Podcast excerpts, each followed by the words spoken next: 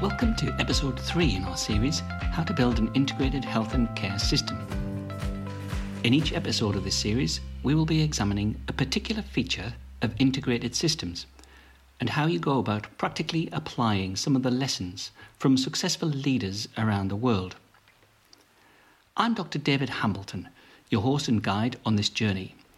I have spent over 30 years working in the NHS in various guises as consultant physician, director, chief executive, and I am acutely aware of how difficult it is to promote true integration and collaboration among health and care partners. The COVID 19 pandemic has sent shockwaves through this country and across the entire globe, of course.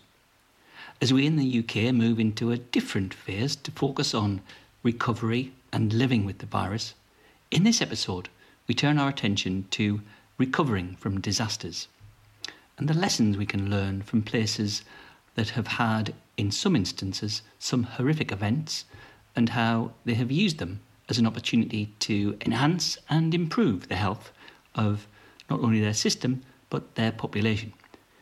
Earlier this year, the King's Fund published a paper looking at the key challenges that the pandemic and other disasters pose for systems. The four key messages were about one, putting mental health and well being at the forefront of recovery efforts, two, ensuring communities are not left behind, three, making collaboration work, and four, prioritising workforce well-being. We will explore some of these and, as usual, talk to senior leaders about some of the approaches that have been deployed in response to disasters, natural and man made, across the world. Our first conversation today is with a by now familiar expert, that of Carolyn Gullery, former General Manager of Planning, Funding and Analytics at Canterbury District Health Board.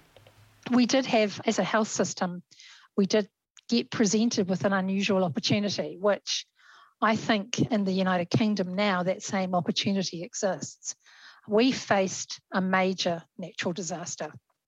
Literally overnight, um, I mean, Canterbury was, well, it wasn't overnight really, it was in the middle of the day. Canterbury was exploded by a large earthquake that took out our infrastructure, it took out our power, our water, our sewerage, it injured a lot of people, it killed a lot of people. And we were faced with the most uh, significant shock that you could imagine for a health system. And that was the time when our commitment to it's about the patients and we're going to do the right thing uh, came to the fore. But it was also our opportunity to prove that we were serious. So, in a way, having that natural disaster, although it probably held us back a couple of years in our transformation, in other ways has accelerated it. Because what everybody who hadn't been part of the process up until that point, although we'd started that process maybe three years earlier, what they saw was the leadership of the District Health Board backing 100%. This is about backing the people who are doing the job on the ground, whatever we need to do to make sure that you can continue to deliver the care to the population of Canterbury, we're going to do. So after the earthquakes in Canterbury, the Canterbury District Health Board was rated by the population of Canterbury as their most trusted government organisation. Because the people of Canterbury knew that the Canterbury District Health Board was there to support them. Because we saw that as really important in the uncertainty after a major natural disaster like that we needed to make sure that the population of Canterbury understood that healthcare was still there. So what we did, because we were in, we'd lost 100 plus beds out of our acute hospital, we'd also lost six or 700 beds in our long-term care of the elderly. We'd lost um, a number of pharmacies, we'd lost five general practices, one all of the staff and some of the patients had been killed because it was one of the general practices that was in a building that collapsed. And there, were, there literally was no power, no water, and no sewage across the whole of the city. So we needed to focus on keeping people well and keeping them out of the hospital wherever we could. we rang up general practice leadership and said, we need you to go free. As I said, New Zealand general practice isn't free. So literally rang them up at midday on the day after the earthquake and said, we need general practice to go free. Can we do that? We'll figure out the money later. We'll sort out how to make sure general practice doesn't lose in this process. But can you do that? An hour later, all of general practice in Canterbury was free. And we were able to tell the population of Canterbury if you need healthcare, your general practice is there for you, it won't cost you anything. And that's what trust is about. That's an incredible change to be able to make in the face of a natural disaster. And I'm guessing that you would have had very little chance of being able to enact that if you hadn't built up probably years of trust with your general practice, primary care in general. So you were reaping the rewards, I guess, of the investment that you'd made in terms of trusting those individuals. It does come back to trust. They knew that we would come to a reasonable answer about how to support general practice.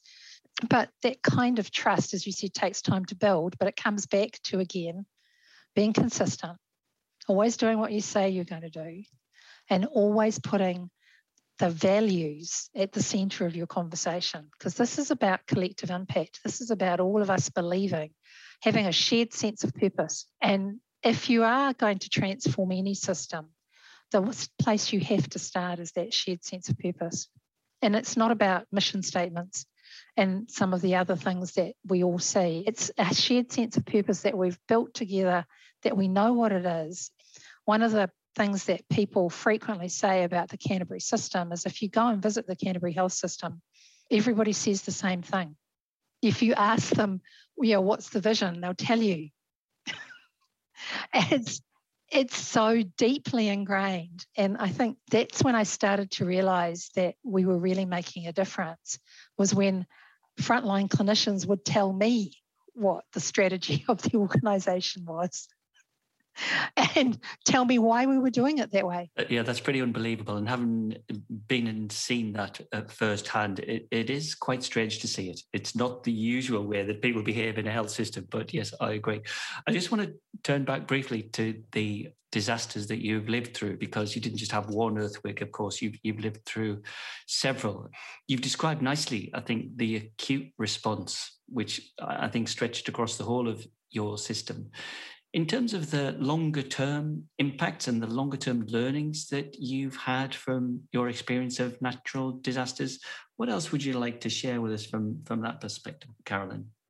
So, this is when having a system that works on trust, that is open and transparent, that resource allocates to where it needs to to deliver the best possible out- outcomes for the patients becomes absolutely critical. Because what we were able to do with the Canterbury system is redesign it on a dime, you know, literally by the hour. And the way I like to think about how we built the Canterbury health system is we built a series of platforms, enabling platforms that enable a health system to adapt, make it agile, because we're dealing with wicked problems. And in our case, not only did we have the normal problems of health and social care, we got some extra ones, such as major earthquakes, which, yes, you're quite right, happened more than once, and Port Hill fires, and in fact, even a man made disaster in terms of a, a major shooting attack known as the mosque attack. What we were able to do, because of the way the system works, is adapt on the fly now, that again is that's what a high reliability organization is about. It's about an organization that can see what's going on, can see what's happening, and knows how to apply different solutions to make a difference. So, underneath all of that are a series of platforms. Now, some of those platforms are digital. So, Canterbury has a shared health record that's shared across everyone. So, if you're a clinician in Canterbury, you can access the shared health record for the patient that you're looking after in front of you right now. So that deals with that problem I raised earlier, which is about communication. The biggest failure in health systems is communication. And that's communication at a system level, it's also communication down at an, an individual patient level. It amazes me now, having worked in a system that had a fully shared health record, how it is that we keep on thinking we can provide care to patients when we don't know anything about them. Whereas after the earthquakes, that the earthquakes were the catalyst for that. Although we wanted one, we couldn't get it across the line until people understood what happens when you have no power. And the only place in the whole of Canterbury that had power was the hospital. And general practice was trying to treat patients who didn't know what pharmaceuticals they were on, didn't know anything about their condition. And general practice couldn't access the records because it was somebody else's patient. So we learned that you needed to have a secure access to that information.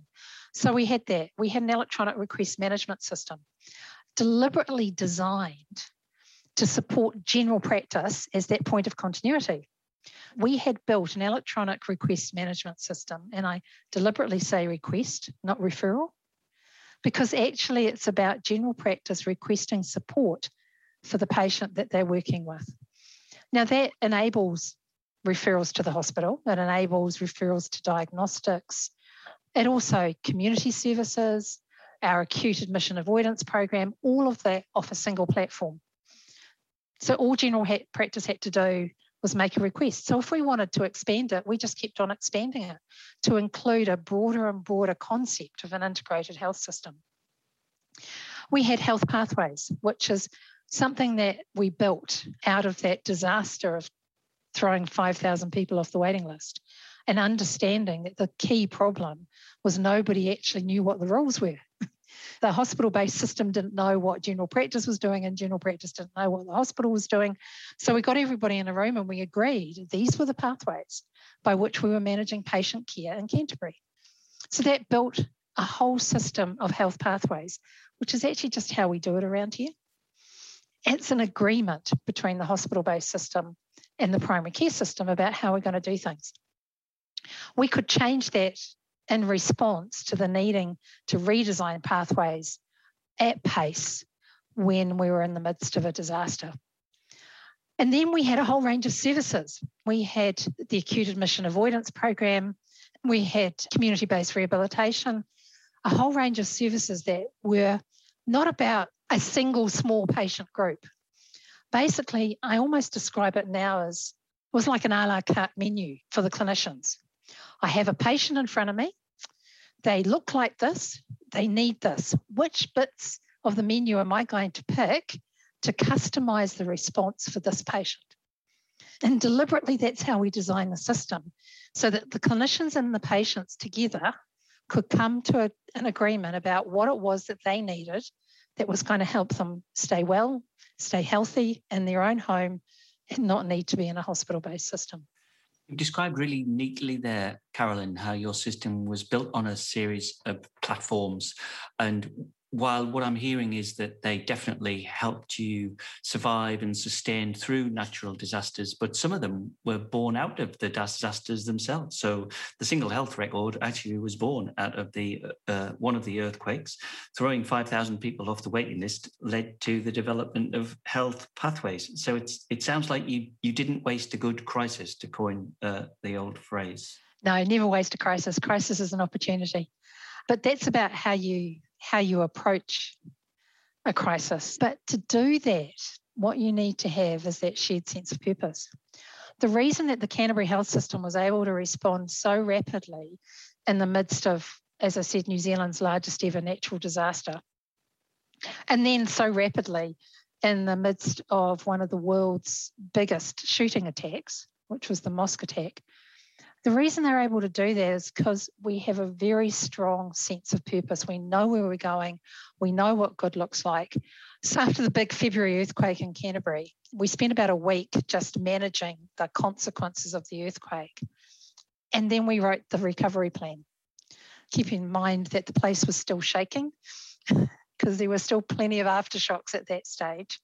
I stepped aside and, with a couple of other people, we went through the entire health system. We talked to primary care and hospital based clinicians together. And we redesigned the health system and we wrote a recovery plan. Now, the reason that we could do that so quickly, because we had the first draft of it was out by the end of March, the reason we could do that so quickly was because we all knew where we were going. We all had a vision. We all knew what the system that we wanted looked like. So we all went, okay, let's just get there faster. So our vision was 2020. We're now going to make it vision 2011. And literally, that's what the recovery plan said. The recovery plan says we're going to stabilize the health system. So it described the actions we had to take to stabilize the system. Then we had to recover the system to get us through the winter because winter was coming. I mean, this is this is New Zealand, February earthquake. Our peak is in the middle of the year, in the middle of winter, and winter was on its way. We were over 100 beds down in our acute hospital, and we're down 700 beds in our um, long term care of the elderly system. Uh, winter was going to be pretty hard. So we came up with new ways of working. We accelerated our existing programs. We redesigned our hospital referral system. We shifted activity that had previously happened in a hospital into a community based setting. And we did all of that in the space of weeks because we were all on the same page, going to the same place. Our next stop in this journey is a fairly remote part of Canada, specifically Lac-Mégantic, Quebec. On the 6th of July 2013, a 73 car freight train carrying crude oil rolled down an incline and derailed in the downtown area, resulting in a huge fire and multiple explosions. 47 people were killed, more than 30 buildings in the town centre roughly half of the downtown area, were destroyed, and all but three of the 39 remaining buildings had to be demolished due to petroleum contamination, which created a major environmental hazard. Mélissa Généreux had started her job as Director of Public Health three days earlier.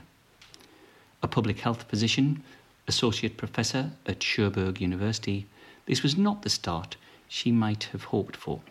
Uh, you know, to be perfectly honest, at the very beginning, as the public health director, my attention was directed toward like the physical health risk. You know, we were talking about crude oil all over the place, so we needed to think about evacuation, uh, vulnerable people. You know, that all that usual stuff that we have to deal with. I was about to say during a, a pandemic, but th- that that's exactly what's happening with the pandemic, right? The public health is dealing with the, the threat, the immediate threat.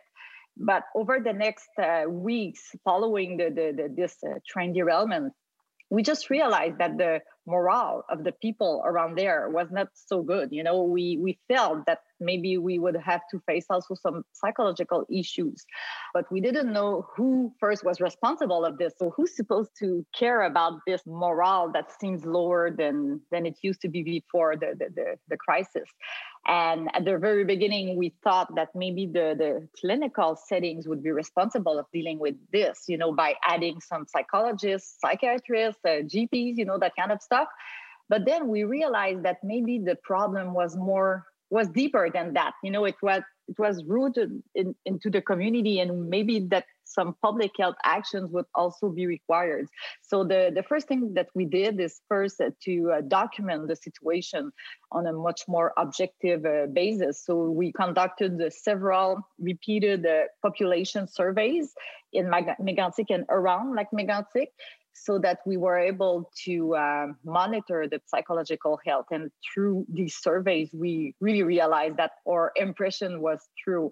So we discovered that very large parts of the local population were showing up signs of uh, depression, anxiety, and even post traumatic stress disorders, uh, and also uh, higher levels of uh, alcohol consumption or uh, problems related to alcohol or cannabis. So, with all these findings put together, we, we that's exactly where we realized that the public health had to deal indeed with the immediate threats posed by the, the, the, the, the crisis, but we also had to deal with the longer term psychosocial impacts that uh, were also co- caused by this tragedy. Thanks, that's great. And I think you're right to draw the comparisons with our pandemic because people are certainly focused on the immediate impact, but you've described really nicely that realization that actually you're in this for a, a longer haul and B, looking at impacts which go beyond the immediate physical impact of the disaster. I wonder if you could say a few words about the use of sense of coherence because that's something I think was really interested to you to talk about. Yeah, you know, when we conducted our first population health surveys and we discovered all these mental health problems that were very, very high in the local community, you know, at first sight, people were not very happy about this. And they were like, okay, so what's the point? You know, everything's going bad and you're just adding some other additional bad news. So it's not really mobilizing for us. You know, it's not really empowering.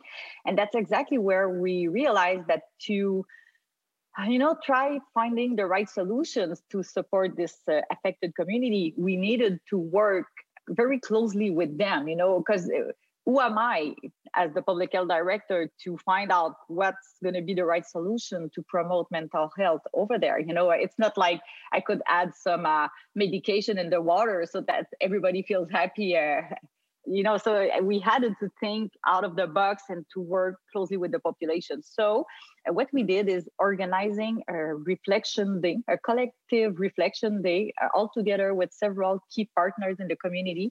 And through this first reflection day that's exactly where we worked on our collective sense of coherence. Because what we realized is that we needed to shift our approach from a negative approach to a much more positive one. So we needed, needed to shift from pathogenesis to salutogenesis. And salutogenesis is really a, a very, very inter- interesting concept or approach, which reminds us to focus on what creates well-being and health rather than focusing on what creates disease and problems. Thanks, Mélissa. And I, I think just exploring that sense of coherence a little further, the, the idea is to get a, a feel for whether people can make sense of what they're experiencing at its very heart. Can you say a few words about that?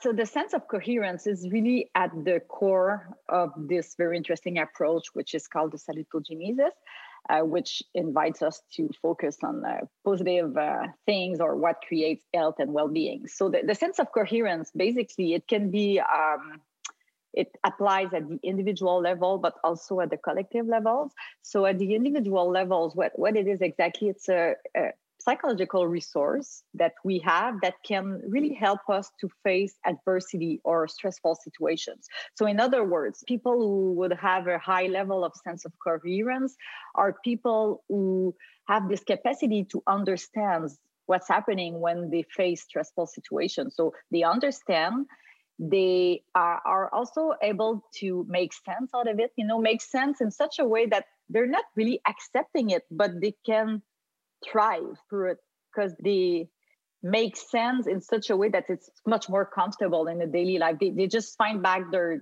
daily uh, satisfaction with their life you know? And then the third component of the sense of coherence is the capacity of people to manage the stressful situation. And to manage successfully such a such stressful situations you need to first identify what are your resources and you need to mobilize them you know? So you need to be aware of existing resources and try to use them to uh, to face adversity. So understand make sense and manage the stressful situations are the three key components of the sense of coherence. Is there any other lessons you think we can learn from what you've experienced particularly with respect to how we're coming to terms with the pandemic at the stage we're at?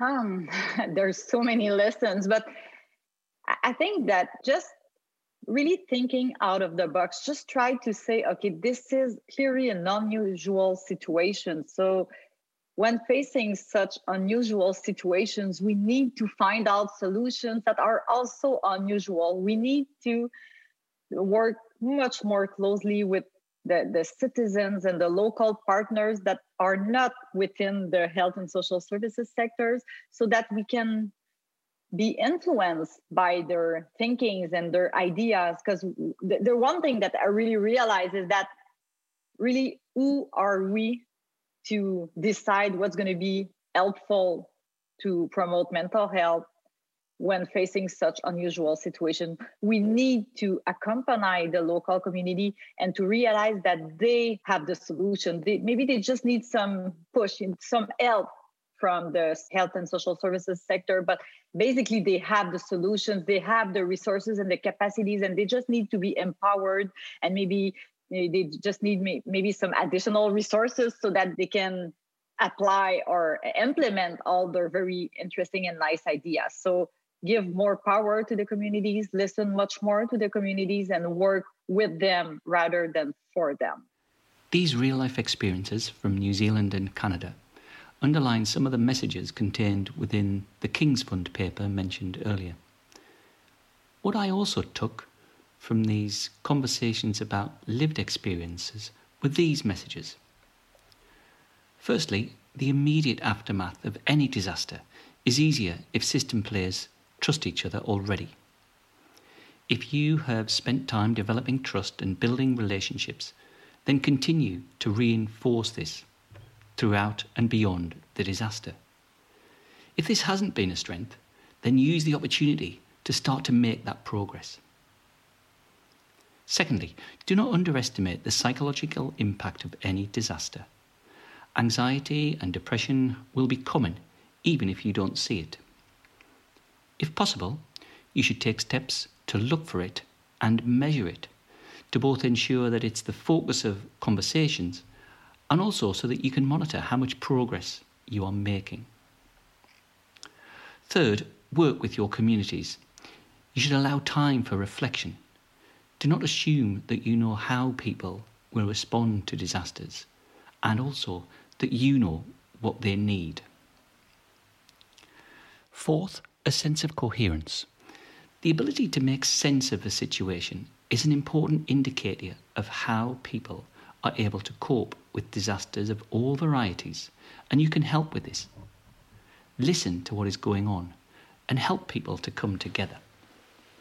Finally, salutogenesis, taking an assets based approach and focusing on what is still great about a particular community is far more likely to result in faster and deeper recovery. I believe these key pieces of learning are exactly what we should be listening to now as we move from the absolute peak of COVID 19 in the UK. At every opportunity, leaders should be looking at the evidence to indicate where they should focus their energies. We should be careful not to jump straight back to getting back to normal and recovering some of the lost ground in particular areas, such as waiting times for elective procedures. Whilst it is understandable that we would not want any patient to wait longer than absolutely necessary for treatments that are needed, there are also deeper considerations too. The pandemic has left scars as deep as the Lac-Mégantic oil fires and as profound as the Canterbury earthquakes and mosque attacks. Health inequalities are worsening, staff morale in health and care never under greater strain. System leaders need to maintain their focus on mental health, working with communities, and really focusing on looking after our workforce. All of this being underpinned by truly working collaboratively. As we continue our journey of exploration of what works for health systems at a practical level, in our next episode, we look at using data every day and explore how to put the good use of data at the heart of running a system. If you want to chat more about integrated health systems, you can find me on Twitter at David Hambleton1 or visit dhleadershipalliance.co.uk. Thanks once again to our sponsors, Health Pathways. Join us next time as we continue our exploration of how to build an integrated health and care system. Goodbye.